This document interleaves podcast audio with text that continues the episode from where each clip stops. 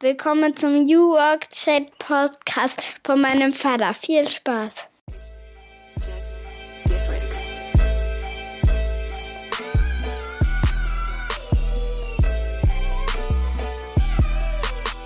Herzlich willkommen zum New Work Chat Podcast, dem Podcast für die neue Arbeitswelt. Von und mit Gabriel Rath.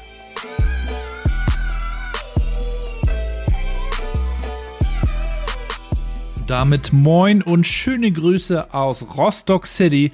Herzlich willkommen zurück zum New Work Chat, eurem Podcast für die neue Arbeitswelt. Mein Name ist Gabriel. Ich mache das hier seit fünfeinhalb Jahren mittlerweile und bin Vater von drei Töchtern, habe daher auch ein großes Interesse daran, wie wir die Zukunft der Arbeit menschenfreundlicher gestalten können. Ich habe hier in etwas mehr als 200 Folgen mittlerweile schon viele interessante Menschen interviewt, Leute, die ihrer Leidenschaft gefolgt sind, Leute, die gesagt haben, wir müssen mehr ausprobieren und experimentieren. Es geht um New Work, ein Begriff, der zugegebenerweise auch schon manchmal polarisiert. Für mich ist allerdings auch der Ursprung so wichtig, denn es geht um eine Arbeit, die Menschen stärkt. Und mein heutiger Gast, Andreas Ollmann, der hat auf jeden Fall herausgefunden, was ihn stärkt. Er ist mit Leidenschaft dabei als Inhaber und Geschäftsführer der Ministry Group. Es geht nämlich um eine ganz andere Art der Organisation, die auf Selbstbestimmtheit und auch Selbstorganisation in den Teams setzt, wie das Ganze funktioniert mit dem sogenannten Unfix-Modell. Das schauen wir uns heute an. Andreas erzählt uns aber auch, wie er dahin gekommen ist, Warum er die Hacker School gegründet hat, ja, also wenn ihr Kinder habt, vielleicht auch nochmal ganz interessant. Und warum er auch als Speaker, Coach unterwegs ist und unter anderem die New Work Future Konferenz organisiert. All das erklärt er uns in der heutigen Folge 202. Wünsche euch gute Unterhaltung und wir hören uns dann am Ende nochmal wieder. Hallo Leute, willkommen zum New York Set. Und ich darf euch den Sponsor der heutigen Folge vorstellen, Deskly. Deskly ist eure neue Desk-Sharing-App. Wenn ihr euch mit dem hybriden Arbeiten auseinandersetzt und wer tut das nicht, dann kommt ihr eigentlich an dieser wunderschönen Lösung nicht vorbei.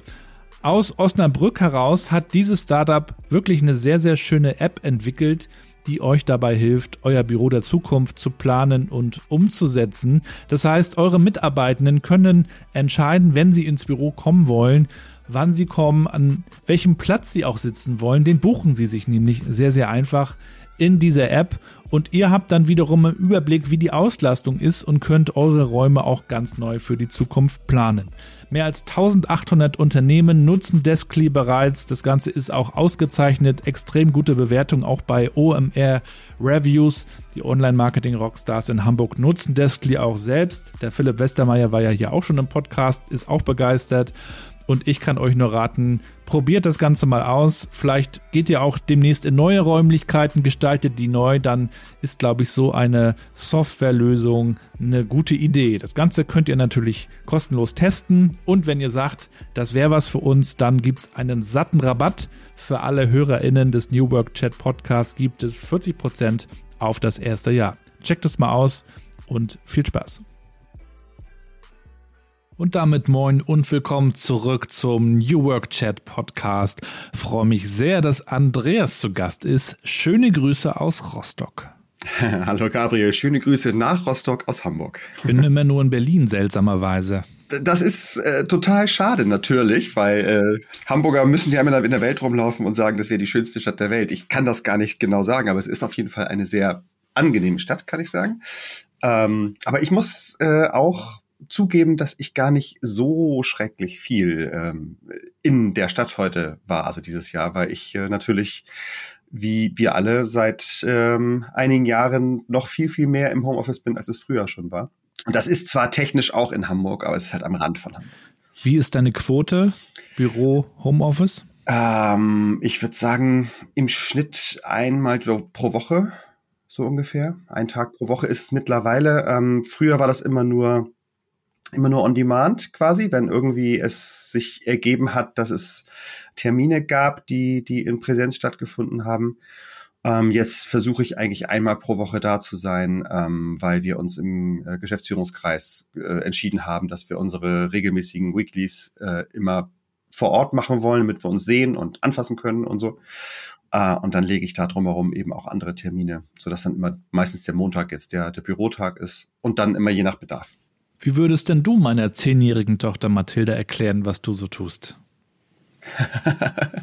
das ist ja die allerschwierigste Frage, die alle Wissensarbeiter haben, wenn ihre Kinder äh, dann im Kindergarten sagen müssen, was macht denn Papa oder Mama oder sowas. Und dann kommt sowas raus wie, Mama sitzt den ganzen Tag am Computer und guckt auf Excel-Tabellen oder sowas.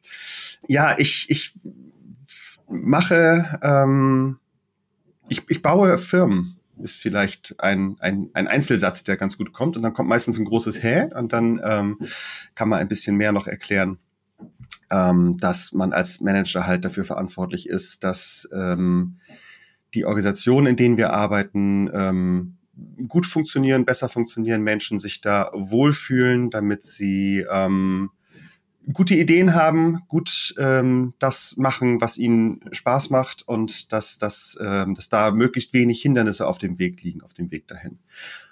Und dann müsste man eigentlich gleich wieder sagen, Spaß machen heißt nicht die ganze Zeit lachen und Pappnasen aufhaben und sowas, sondern Erfüllung finden, Befriedigung bei der Arbeit, ähm, nicht, ähm, nicht krank werden dadurch. Ähm, das äh, ist dann quasi die Definition von Spaß. Also es wären so drei Ebenen vielleicht, ähm, was ja vielleicht auch ganz gut ist, damit zwischendrin immer warum gefragt werden kann, was Kinder ja gerne machen.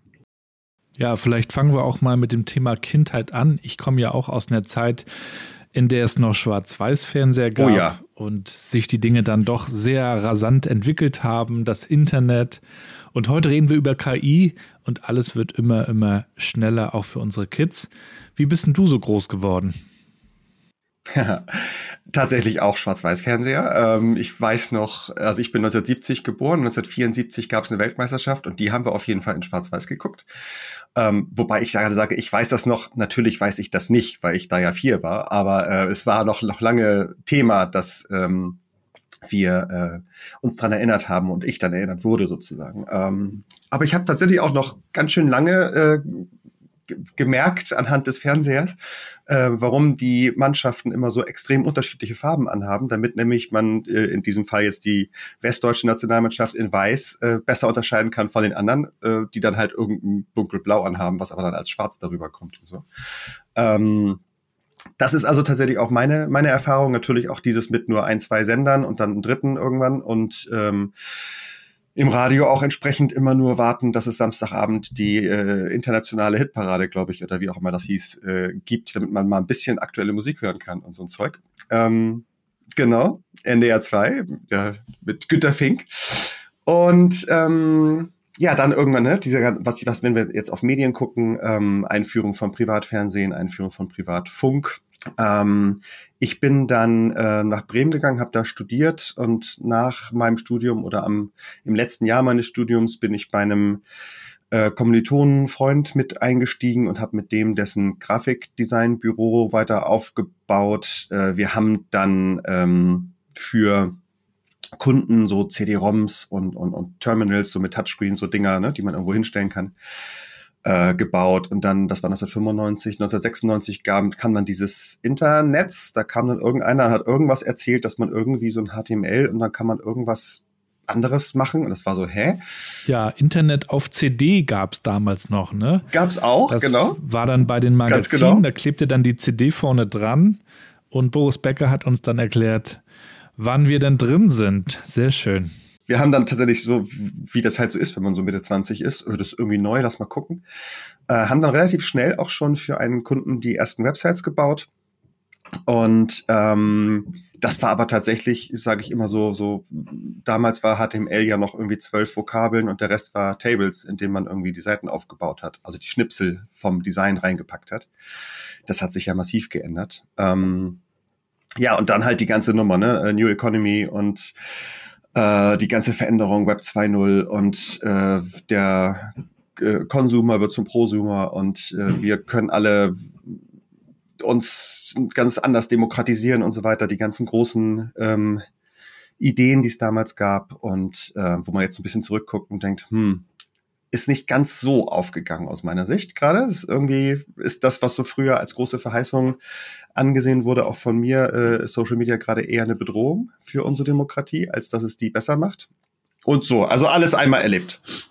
Ja, die sogenannte Web 2.0 Zeit mit den aufkommenden sozialen Netzwerken, das war rückblickend wirklich eine schöne Zeit und auch eigentlich eine übersichtliche Netzgemeinde. Ja. Und so nannte man das ja damals auch. Dann ist man einmal im Jahr zur Republika nach Berlin gepilgert sozusagen und es ging auch um ja, ein anderes. Internet. Also man wollte Dinge verbessern. Heute ist der Mainstream da, heute ist mehr Hate da. Wie siehst du das denn heute? Hm. Äh, ja, wie gerade schon so in meinem Redeschwall im Nebensatz gesagt, ich habe gerade das Gefühl, dass diese diese Tools, die wir so als äh, ähm, Werkzeug zur Demokratisierung gesehen haben, im Augenblick eher äh, genutzt werden, auch aktiv genutzt werden ähm, zum zur, zur De-Demokratisierung sozusagen. Und äh, zwar einerseits von von bestimmten sehr, sehr reichen Playern, die sich einfach mal irgendwelche Netzwerke kaufen oder aufbauen, um dann da relativ krude Thesen verbreiten zu können, relativ unkontrolliert. Zum Teil wahrscheinlich auch, da gibt es auch Untersuchungen drüber, von äh, nicht unbedingt demokratischen Regimen, die dann in demokratischen Gesellschaften das ausnutzen, dass sie über diese Tools relativ einfach Meinungen machen können. Also meinst du jetzt konkret Twitter, also X und dann gibt es da ja noch Truth Social. Genau, die beiden, Trump, Trump, Trump. Und, und, Musk, genau.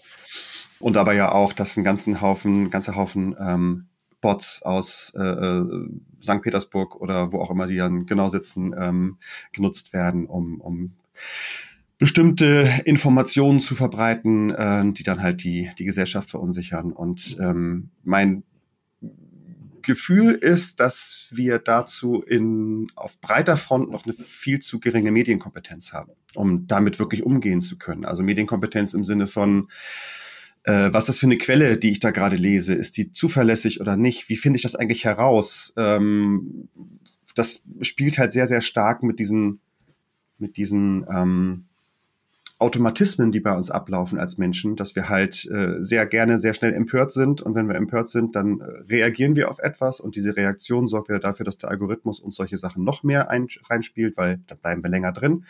Ich glaube, dass die äh, äh, Väter und Mütter der Social Media äh, Algorithmen nicht wirklich das im Kopf hatten. Die wollten einfach nur dafür sorgen, dass wir lange auf ihren Plattformen bleiben. Aber diese Algorithmen ähm, sorgen im Augenblick gerade für eine Verstärkung von unguten Dingen, ist so mein Gefühl. Und bevor das Thema Ministry Group dann losging, warst du ja auch noch involviert in die Gründung einer Hacking-Initiative sozusagen. Vielleicht kannst du uns das mal erklären. Ja, auf jeden Fall. Äh, das war tatsächlich sogar nach der, nach der Ministry Group. Also wenn wir chronologisch bleiben wollen, dann müssten wir auch kurz sagen, dass ich dann äh, 2000 von Bremen, ähm, wo ich war, dann nach Hamburg gekommen bin und da in einer klassischen Agentur den Digitalteil aufgebaut habe. Äh, meistens äh, kommt, wenn ich das erzähle, dann der Satz, äh, da habe ich dann ähm, das erste Mal die Transformation von klassischen Systemen kennengelernt und auch das Scheitern derselben erlebt. Ähm, da das mein Job war, war das sozusagen mein erstes großes Scheitern gefühlt äh, mit völliger Überraschung, warum den Leute, die nicht viel älter waren als ich oder sogar jünger waren, sich so dermaßen wehren können, neue Sachen zu lernen. Das hat mich echt überrascht. Ähm, das habe ich ein paar Jahre lang probiert und äh, dann haben wir eine äh, Digitalagentur ähm, zumindest teilweise übernommen, das war Ministry.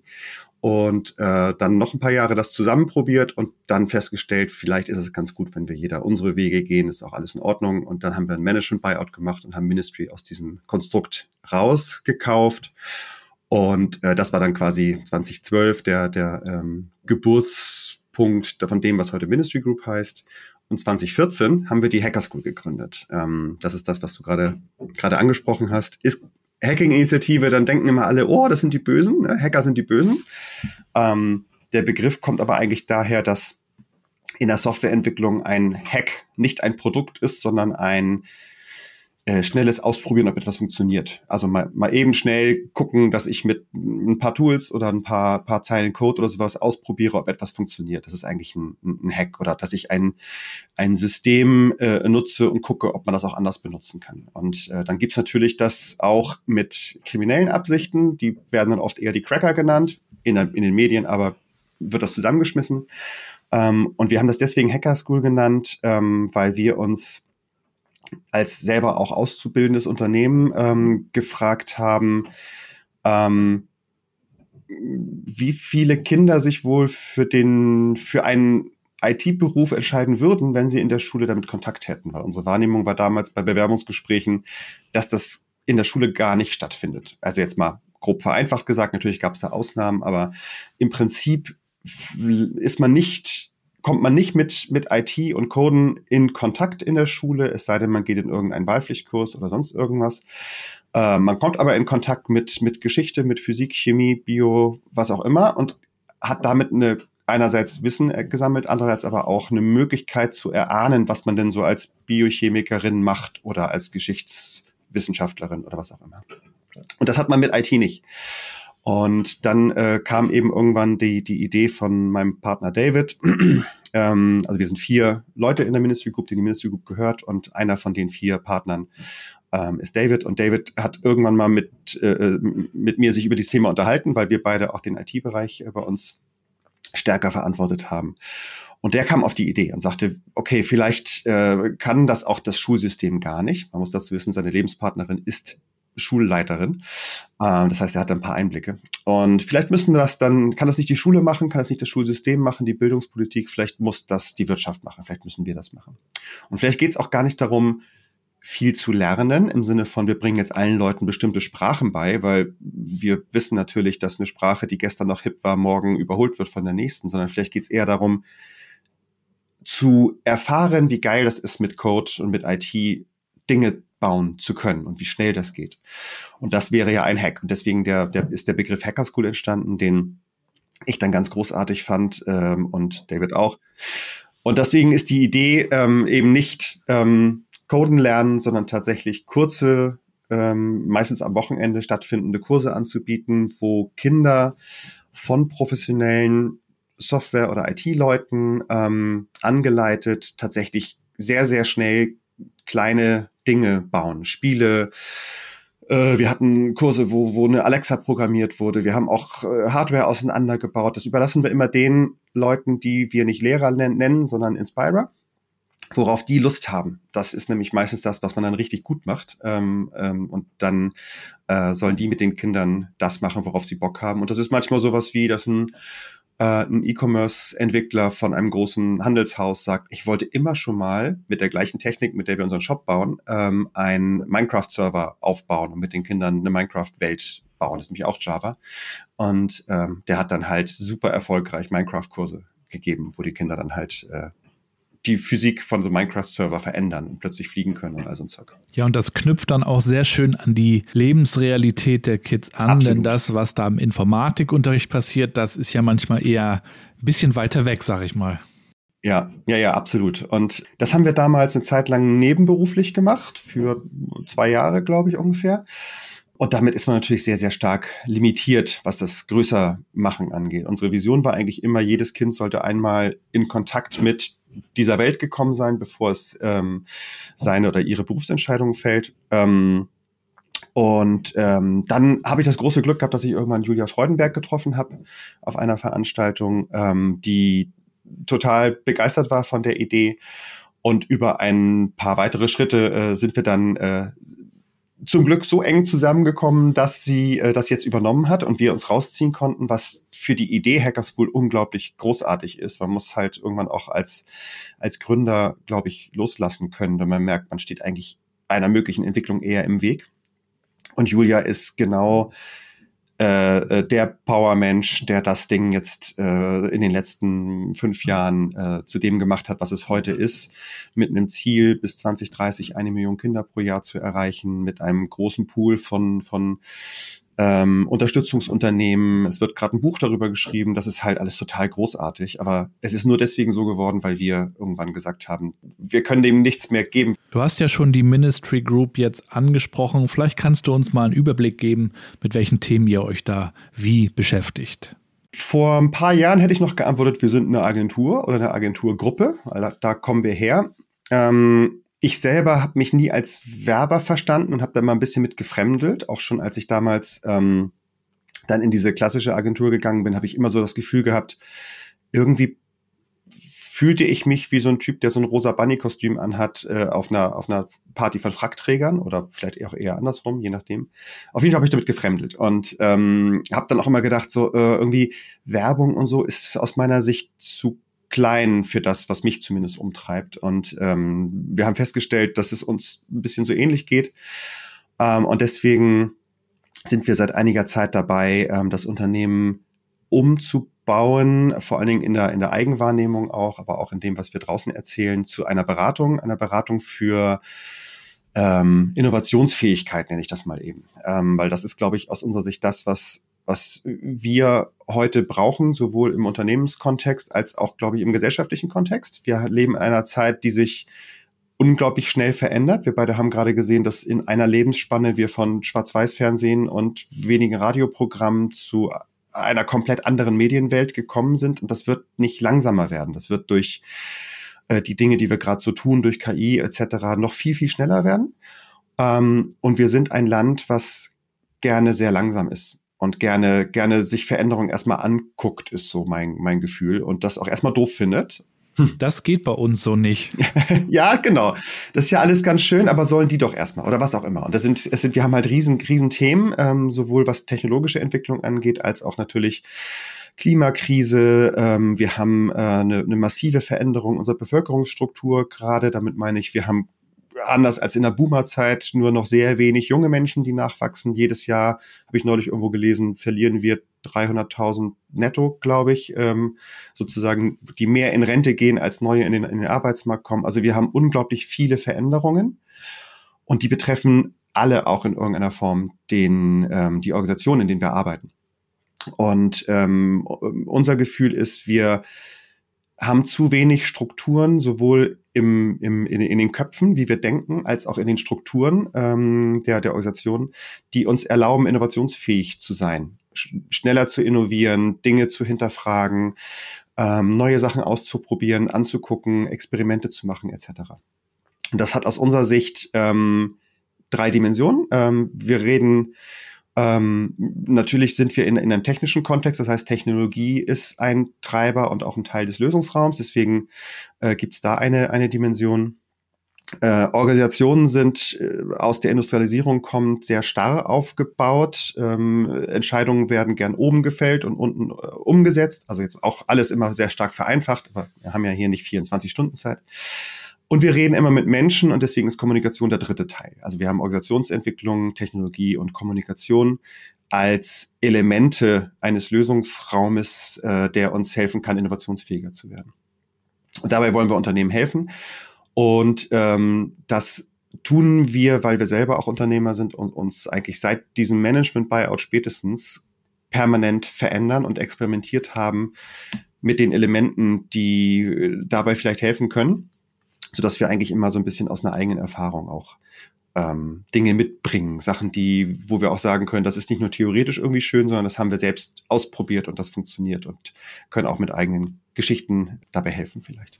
Ich habe jetzt schon viele Podcasts gemacht, Interviews geführt und erlebt das oft so, dass in Unternehmen gesagt wird, Eigeninitiative wäre gut, wenn das mehr passiert. Also bitte, bitte, mach doch einfach. liebe Mitarbeitenden, macht doch einfach Aha. mal. Aber so einfach ist es ja nicht, wenn das System so bleibt, wie es war. Ja, dann wird es schwierig. Aber bei euch ist es offensichtlich komplett anders, also auch im System. Mhm. Und das würde mich natürlich auch interessieren, mhm. wie ihr euch das ganze Thema System vorgeknöpft habt. Wo seid ihr rangegangen? Ja, also wir haben eigentlich so ähnlich angefangen, wie du das gerade so flapsig gesagt hast. So, so naiv haben wir auch angefangen. Wir haben 2014, äh, als wir relativ stark gewachsen sind, haben wir gedacht, super, jetzt sind wir genug Leute, um endlich mal das äh, zu machen, worüber wir schon seit Jahren nachdenken. Wir sind halt sehr stark durchs Agile Manifest geprägt und haben dann crossfunktionale Teams gebaut und haben gesagt, die sollen möglichst viele Entscheidungen selbst fällen. Und wenn man das ganz zu Ende denkt, quasi fast alle Entscheidungen haben wir dann gedacht, weil alles ist, hat irgendwas mit Kunden und Produkten für Kunden zu tun, also sehr stark vom Kunden gedacht so weit, so gut und haben dann aber gesagt, ja, eigentlich müssen wir nichts anderes tun, als aus dem Weg zu gehen. Äh, das heißt, wir haben dann allen Leuten gesagt, guck mal, wir machen hier mal so ein Frühstück und ihr sitzt jetzt an irgendwelchen Tischen und äh, die Tische, an denen ihr sitzt, die sind nicht durch Zufall gewählt, sondern das sind die neuen Teams und überhaupt, ihr könnt Sachen selbst entscheiden und ist das nicht toll und los geht's. So, war ein bisschen länger, aber im Prinzip äh, sind wir so gestartet, wie du es gerade auch gesagt hast. So macht doch einfach, ihr könnt das doch. Also aus einem sehr starken ähm, äh, Management Y ähm, äh, äh, Menschenbild. Das äh, halte ich auch weiterhin für relevant. Ich glaube nur, wir haben einen großen Fehler gemacht, dass wir nicht gesehen haben, wie die Struktur vorher war und wie das System vorher war. Und System meine ich jetzt nicht nur unser eigenes System, sondern auch das, wo Menschen herkommen, wie wir, wie wir Menschen ausbilden. Also das Schulsystem bildet ja auch nicht gerade zu eigenverantwortlichem Handeln aus. Oder auswendig lernen und ich sag dir dann, ob du es genau. gut genug gemacht hast. Und wiedergeben, was ich dir sage. Und wenn du es möglichst wortwörtlich wiedergibst, dann kriegst du eine gute Note. Und Fehler sind doof und all so ein Zeug. Abgucken lassen geht gar nicht. Also Wissen teilen ist doof und all so ein Zeug. Das haben wir überhaupt nicht gesehen, das sehe ich heute. Äh, und deswegen haben wir dann einen, einen etwas längeren Weg hinter uns, ähm, den andere auch gerne gehen können, wenn sie wollen. Aber das ist genau das, was ich meine mit, vielleicht können wir helfen mit Sachen, die wir selbst gelernt haben. Ähm, wir haben ein, ein System für uns gebaut, ähm, wo wir lange Zeit immer dachten, da kann äh, da können wir eigentlich nicht wirklich jemandem anderen ernsthaft von erzählen, nach dem Motto, ja, kannst du auch nachmachen, weil wir immer dachten, wir haben erstens an ganz vielen Stellen die vermeintlich reine Lehre nicht, nicht eingehalten. Äh, wir haben überall so ein bisschen uns bedient aus bestimmten Prinzipien, die wir gut fanden. Äh, und dann wurden wir immer gefragt, macht ihr auch Holocracy? Nee. Macht ihr auch Safen? Nee, dafür sind wir zu klein. Und also ein Zeug. Also wir mussten immer sagen, nee, nicht sowas wie, sondern so ein bisschen anders. Es scheint ja auch immer so zu sein, als ob man sich für ein System entscheiden müsste, das Spotify-Modell oder ja, genau. das Netflix-Modell, ja, oder Holokratie, als ob es verpönt wäre, seinen eigenen Weg zu suchen und zu gehen, oder? Ja, es ist halt sehr viel Arbeit und viele, ähm, viele ManagerInnen äh, ähm, neigen dazu, sich nicht so viel Arbeit machen zu wollen, auch weil es vielleicht gar nicht genug Zeit gibt. Ich glaube, auch das ist, ist äh, ein normales menschliches Verhalten, erstmal zu gucken, gibt es irgendwo ein Handbuch, weil auch das sind wir ja gewohnt. Ne? Gibt es irgendwo hier äh, New Work for Dummies oder sowas und das gibt's halt nicht so richtig. Ähm, und äh, mein, mein Gefühl ist, ähm, diese ganzen Frameworks, die es so gibt, die zwingen mich dazu, mein Unternehmen, ich gucke ja auch als Unternehmer natürlich da drauf, äh, wie, wie in so ein Eiswürfelbehälter zu pressen, ähm, weil dann nur dann funktioniert das, wenn du es genau so machst, wie es die, vermeintlich reine Lehre vorgibt. Und das war für mich immer nicht attraktiv, weil ich immer das schon das Gefühl habe, ein Unternehmen ist auch nicht nur eine Organisation, sondern auch so ein bisschen ein Organismus, ist schon individuell, hat eigen, eigene interne Abläufe, Prinzipien, was auch immer. Und diese Prinzipien sollte man erstmal suchen und sich angucken. Das war dann das, was uns so äh, umgetrieben hat.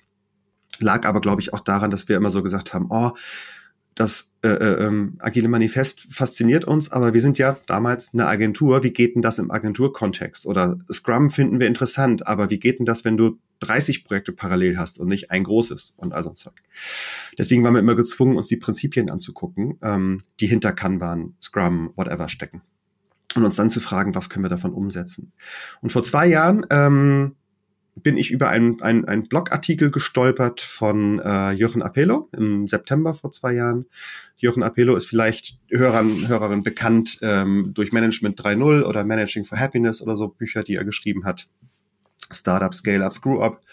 Äh, den ähm, kennen wir schon relativ lange, weil wir seit 2016 die New Work Future Konferenz machen. Da war er ein, ein Speaker schon zweimal. Ähm, und er hat einen Blogartikel geschrieben, wo er eine Idee skizziert hatte, die er Unfix nannte. Und das fand ich als Wort schon mal cool, weil es eben sofort sagt, es ist nicht fix und nicht starr, sondern es ist äh, eben Unfix. Und indem er beschrieb, dass ähm, er hat dann Dinge übernommen von Team Topologies und Dynamic Reteaming und auch ein paar anderen äh, Büchern, ähm, die, die ich sehr attraktiv fand, weil er da Strukturelemente beschrieb, aus denen man ein Unternehmen aufbauen kann, was vor allem erstmal im Fokus hat, sehr wertstromorientiert zu sein, also sich zu fragen, wo wird eigentlich bei uns Wert geschaffen und anhand dieses Wertstroms baue ich die Teams mit den entsprechenden Leuten. Ähm, und dann hat er quer zu diesen Value Stream Crews, wie er die nannt, ähm, noch andere, andere äh, Bausteine sozusagen entwickelt. Er hat gesagt, das ganze Ding ist wie so ein Lego-Baukasten. Du kannst die Bausteine verwenden, um das zu bauen, was du bauen möchtest. Du musst aber nicht alle verwenden. Wenn du halt ein Flugzeug bauen willst, dann brauchst du vielleicht nicht so eine riesengroße Platte, die es auch gibt. Die brauchst du nur, wenn du ein Haus baust oder was auch immer. Und das fand ich sehr attraktiv. Vor allen Dingen habe ich dann gedacht, oh, was er da beschreibt, sind einige Dinge, die wir für uns auch erfunden hatten, in Anführungsstrichen, und immer dachten, hm, das ist doof, das ist halt keine richtige äh, cross-funktionale Crew, weil die irgendwie den anderen nur hilft. Ach so, nee, das ist ein Standard-Pattern, was äh, Jürgen auch entdeckt hat, das ist ja cool. Und er hat noch drei andere Sachen entdeckt, die wir so gar nicht, also mindestens drei, die, die wir selber gar nicht so gesehen haben. Auf jeden Fall habe ich dann gedacht, oh, dieses Unfix-Modell von Jochen Apello ist eins, was an vielen Stellen mich sehr angesprochen hat, weil es ganz stark fokussiert auf bestimmte Dinge, nämlich wo entsteht Wert und das Unternehmen um automatisiert sozusagen um ein Kundendenken herum baut und gleichzeitig eben auch sagt, nichts, was wir heute bauen, ist fix, es bleibt unfix und so wie so ein Lego-Modell auch wachsen kann und wieder auseinandergebaut werden kann und dann wird aus dem Piratenschiff wird halt eine Raumstation. Ähm, so ähnlich geht das hier eben auch und das fand ich super, weil alle anderen Frameworks pressen mich wie gesagt in eine bestimmte in einen bestimmten Rahmen. Und insofern heute könnte ich erzählen, wie Ministry aufgebaut ist, weil ich eine Sprache habe und einen, einen Baukasten habe, nämlich diese, er nennt das Pattern Library äh, von dem Anfix-Modell, was ganz toll hilft, über Strukturen zu sprechen, aber auch über Dinge zu sprechen, wie wir Entscheidungen fällen, wo eigentlich Entscheidungen gefällt werden, ähm, wie wir äh, äh Dependency Breakers nennt er das, also wie wir Abhängigkeiten zwischen Teams ähm, auflösen können. Es gibt nämlich 23 andere Lösungen als, das muss der Chef das entscheiden und solche Sachen. Das macht Dinge besprechbar und, und, und, und äh, handelbar. Das Ganze ist sehr spielerisch gebaut, also ein ganz starker Gamification-Ansatz, wirklich so wie Lego, sehr bunt, sehr, sehr anfassbar. Es gibt so Karten, mit denen man spielen kann. Die kann man bestellen äh, im, im Online-Shop. Man kann aber auch einfach bei, beim äh, Miro oder Miro gibt's die ganzen Anfix-Karten drin. Kann es also auch für Workshops nutzen. Und das finde ich ein sehr, sehr tolles Modell, eines von ein paar, die wir verwenden, ähm, was ganz viele Dinge besprechbar und anfassbar macht und damit auch äh, uns Tools an die Hand gibt, um gemeinsam sehr schnell Dinge zu bauen, anzugucken, wieder auseinanderzubauen und anders zusammenzustellen. Kam bei euch auch mal die Diskussion auf, ob man das messen kann? Also mhm. wie ist man am Ende dadurch erfolgreicher Richtung Kundinnen oder Mitarbeitende? Ja, das Thema hatten wir mehrmals. Ähm, wir haben uns oft gefragt, ähm, ob man das irgendwie messen kann. Und dann wäre, und dann wäre, die Frage, ähm, welche, welche, wo, wo kriege ich eigentlich welche Zahlen her und welche sind, sind relevant? Ähm, oft wird ja in der, in der betriebswirtschaftlichen Kennzahlen-Bubble äh, äh, gibt ja quasi nur irgendwas, wo ein Euro hinterpasst, was man als äh, Zahl akzeptieren kann. Also irgendwas, was man in, in, in Geld ausdrücken kann. Ich glaube, es gibt eine ganze Menge Dinge, die man eben nicht in Geld, Geld ausdrücken kann für die wir stellenweise vielleicht noch nicht die richtigen Kennzahlen haben. Wir haben da mal mit, mit experimentiert, mit so Balance Scorecard Ansätzen und äh, versucht, Dinge äh, messbar zu machen, ohne dass es eine Eurozahl ist. Ähm, wir haben das nicht ganz bis zu Ende gedacht, weil wir dann immer, immer andere Themen hatten, die uns beschäftigt haben, in den letzten drei Jahren sowieso.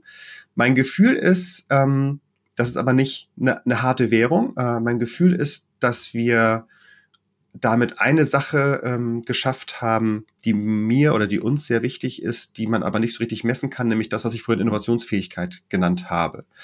Ähm, wir hatten, wie wahrscheinlich die meisten Unternehmen, partout nicht unbedingt nur leichte Zeiten. Also Unternehmen wachsen ja nicht nur, die schrumpfen auch. Und gerade in den letzten Jahren haben das, glaube ich, ein paar gemerkt, wir auf jeden Fall auch.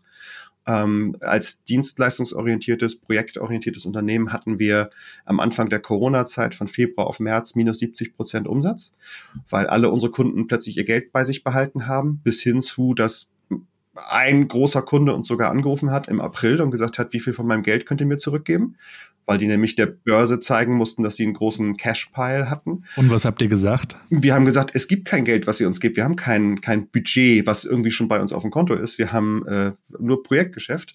Bis auf diesen einen Menschen, den ihr dafür bezahlt, dass er immer ans Telefon geht, wenn ihr anruft. Ja, dann gebt mir davon 60 Prozent zurück. Ach so, okay. Äh, ja. Die haben also einfach, der wusste auch gar nicht, was wir machen. Die haben einfach alle Lieferanten angerufen, ähm, egal ob der ähm, irgend, irgendwelche Hardware für ihre Produkte geliefert hat, also irgendwelche, ne, was auch immer, Papiere oder was auch immer, äh, oder Dienstleistungen, das war egal. Die haben alle Lieferanten angerufen und gesagt, gebt mir 60 Prozent meines Jahresbudgets zurück. Um dann wenig später zu sagen, guck mal, Börse, wir haben riesen viel Cash und am Ende des Jahres zu sagen, das war das beste Jahr unserer Geschichte. Okay, ähm, bei uns dann nicht.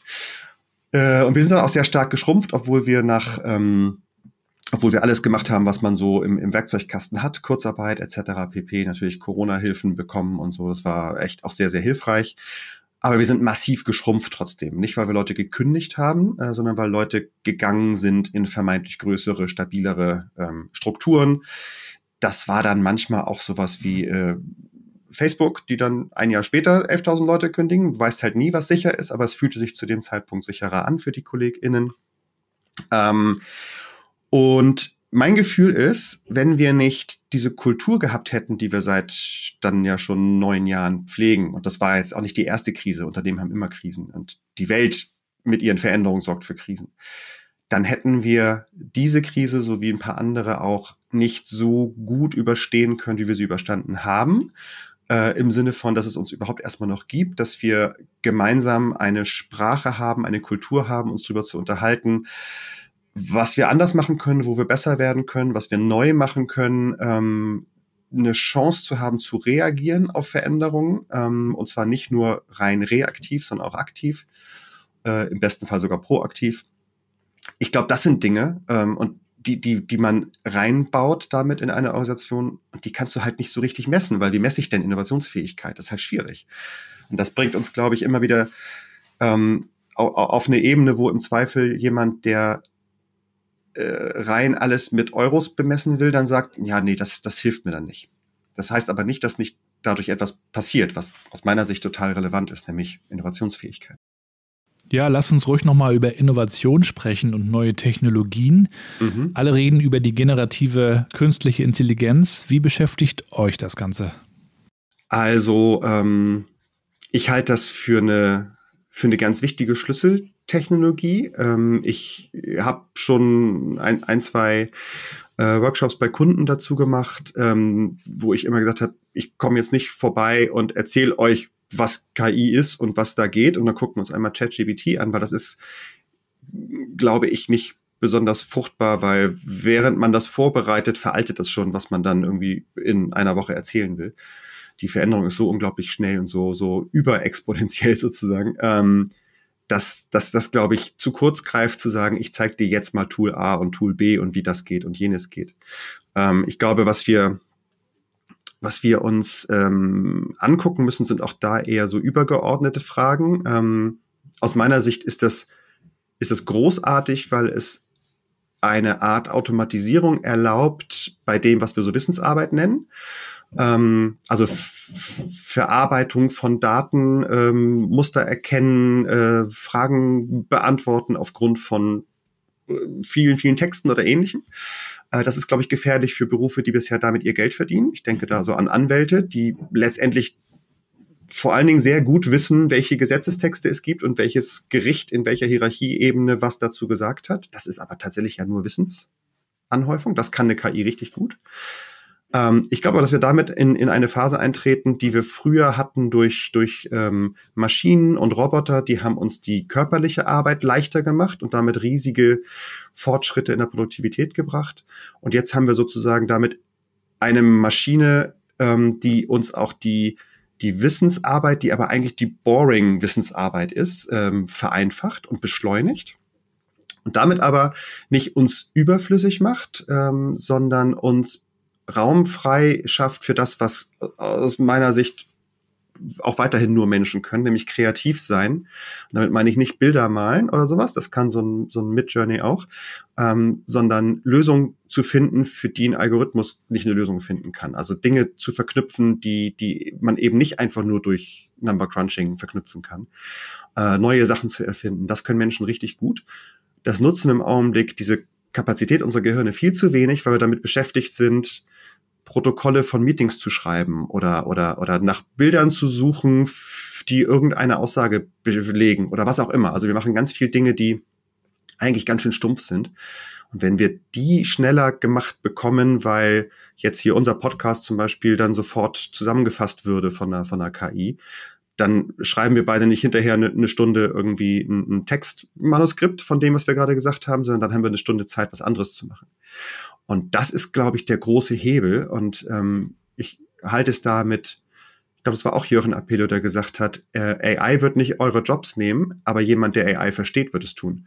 Und deswegen glaube ich, das, da schließt sich auch der Kreis wieder zur Hacker School. Wir müssen eine Kompetenz entwickeln, möglichst schnell mit diesen Tools umzugehen nicht indem wir Tool A und Tool B lernen, sondern indem wir Ideen entwickeln, wie es uns Zeit schafft. Ich glaube, Zeit ist das, das, das riesengroße Thema, an dem wir arbeiten müssen. Wir versprauchen gerade so unglaublich viel Zeit in unserer Organisation durch Prozesse, durch Kommunikationswildwuchs äh, äh, und, und was auch immer. Ähm, die wir eigentlich viel, viel besser nutzen sollten, um, und da, du merkst, es ziehen sich so ein paar Themen bei mir durch, um, um dafür zu sorgen, dass wir kreativ werden können, dass wir innovat aktiv sein können, neue, neue Sachen ausprobieren können, besser werden können. Und das, die Chance gibt uns, glaube ich, KI, wenn wir da ähm, das als ein Wissensroboter verstehen, sozusagen. Ja, also ich habe mir jetzt auch angewöhnt, mich mit ChatGPT zu unterhalten, also gerade auch während den Autofahrten. Ich fahre morgens die Kinder zur Schule und mhm. auf der Rückfahrt stehe ich dann manchmal im Berufsverkehr und frage ChatGPT dann manchmal, etwas, einfach um auch mal zu schauen, was da so rauskommt. Und man kann ja sogar höflich sein. Selbst das hat ja einen Effekt interessanterweise, wenn man Bitte und Danke sagt. Und ja. dann verändert sich dann auch schon das Antwortverhalten der generativen KI von OpenAI. Und ich habe das auch mal mit unserer großen Tochter, die 14 Jahre alt ist, getestet. Wir haben sie gefragt, was man denn tun müsste, um die achte Klasse erfolgreich zu absolvieren. Und da kamen dann interessante Dinge wie regelmäßig und gut schlafen, sich die Themen, die man in der Schule hatte, anschauen täglich. Also alles das, was ich auch schon gesagt habe, aber nochmal digital sehr schön aufgelistet, also wie ein LinkedIn-Listicle-Post. Und das habe ich dann anschließend kopiert und meiner Tochter per WhatsApp geschickt und wer weiß, vielleicht hilft es ja ich hätte auf jeden Fall die Hoffnung, dass auch die Kids und Jugendlichen diese Möglichkeiten für sich entdecken, denn so richtig ist es da noch nicht angekommen, habe ich den Eindruck. Da dominieren immer noch TikTok, Insta, Be Real und Co. Und ähm, wäre natürlich schön, wenn mhm. sie ihre eigene Produktivität und das eigene Lernen dadurch ja. auch pushen könnten. Ja, auf jeden Fall. Wir merken ja auch gerade, wie dann ähm, KI-Erweiterung sozusagen in alle möglichen Tools äh, eingebaut wird. Also wenn man, wenn man halt, ähm, wo habe ich das gerade gestern?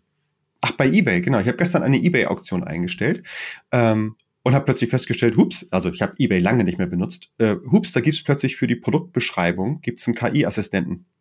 Dann haust du halt ein paar Stichworte rein, drückst auf generiere mir mal einen Text und dann macht es aus allem, was du so eingegeben hast, ein okayen Text. So, wo ich denke, ja, das ist ein Beispiel und das werden wir, ich meine, Google hat gerade Gemini vorgestellt, das wird jetzt in, wir nutzen seit Ewigkeiten äh, Google Workspace, heißt es, glaube ich, mittlerweile, also die ganzen, quasi das Teams von Google, da wird das überall eingebaut werden und da werde ich gar nicht extra immer eine Frage an ChatGPT stellen müssen, sondern da wird dann wahrscheinlich neben meinem, meinem Google Meet Videokonferenz-Ding wird äh, die Option sein, mach doch bitte mal eine Mitschrift von dem, was wir hier besprechen. Und ähm, da, das ist auf jeden Fall auch ein Element, wo wir das, wo wir das, glaube ich, einfach dann benutzen werden, so wie wir, äh, weiß ich nicht, auch dann bei, bei eBay früher mal entdeckt haben, dass man Bilder beschneiden kann und das nicht vorher in Corel Draw machen musste oder so, keine Ahnung. Also es werden einfach, wird eingebettet werden in die Tools, die wir benutzen. Ja, Andreas, vielen Dank, dass du heute so großzügig mit uns geteilt hast. Auf jeden Fall. Wie ihr auf dem Weg seid, was ihr ausprobiert und ich glaube, gerade diese spielerische Herangehensweise ist interessant für viele. So also gerne. folgt Andreas mal. Ich würde mich auch freuen, wenn wir das Gespräch hier nochmal an späterer Stelle fortsetzen. Ich hätte noch einige Fragen. Vielleicht machen wir das dann auch vor Ort bei euch. Ich wünsche erstmal alles Gute, bleib gesund und viel Erfolg weiterhin. Dankeschön. Das gleiche wünsche ich dir. Und äh, ja, ich würde mich freuen, wenn wir noch, noch mal quatschen. Wir finden da bestimmt noch mal einen Platz. Na, das denke ich auch. Alles klar. Bis dahin. Ciao. Bis dann. Tschüss. Und damit sind wir schon am Ende der heutigen Episode mit Andreas. Ich kann euch nur raten, folgt dem Mann Alle Links wie immer in den Show Notes. Dort gibt es auch nochmal den Link zu meiner Webseite.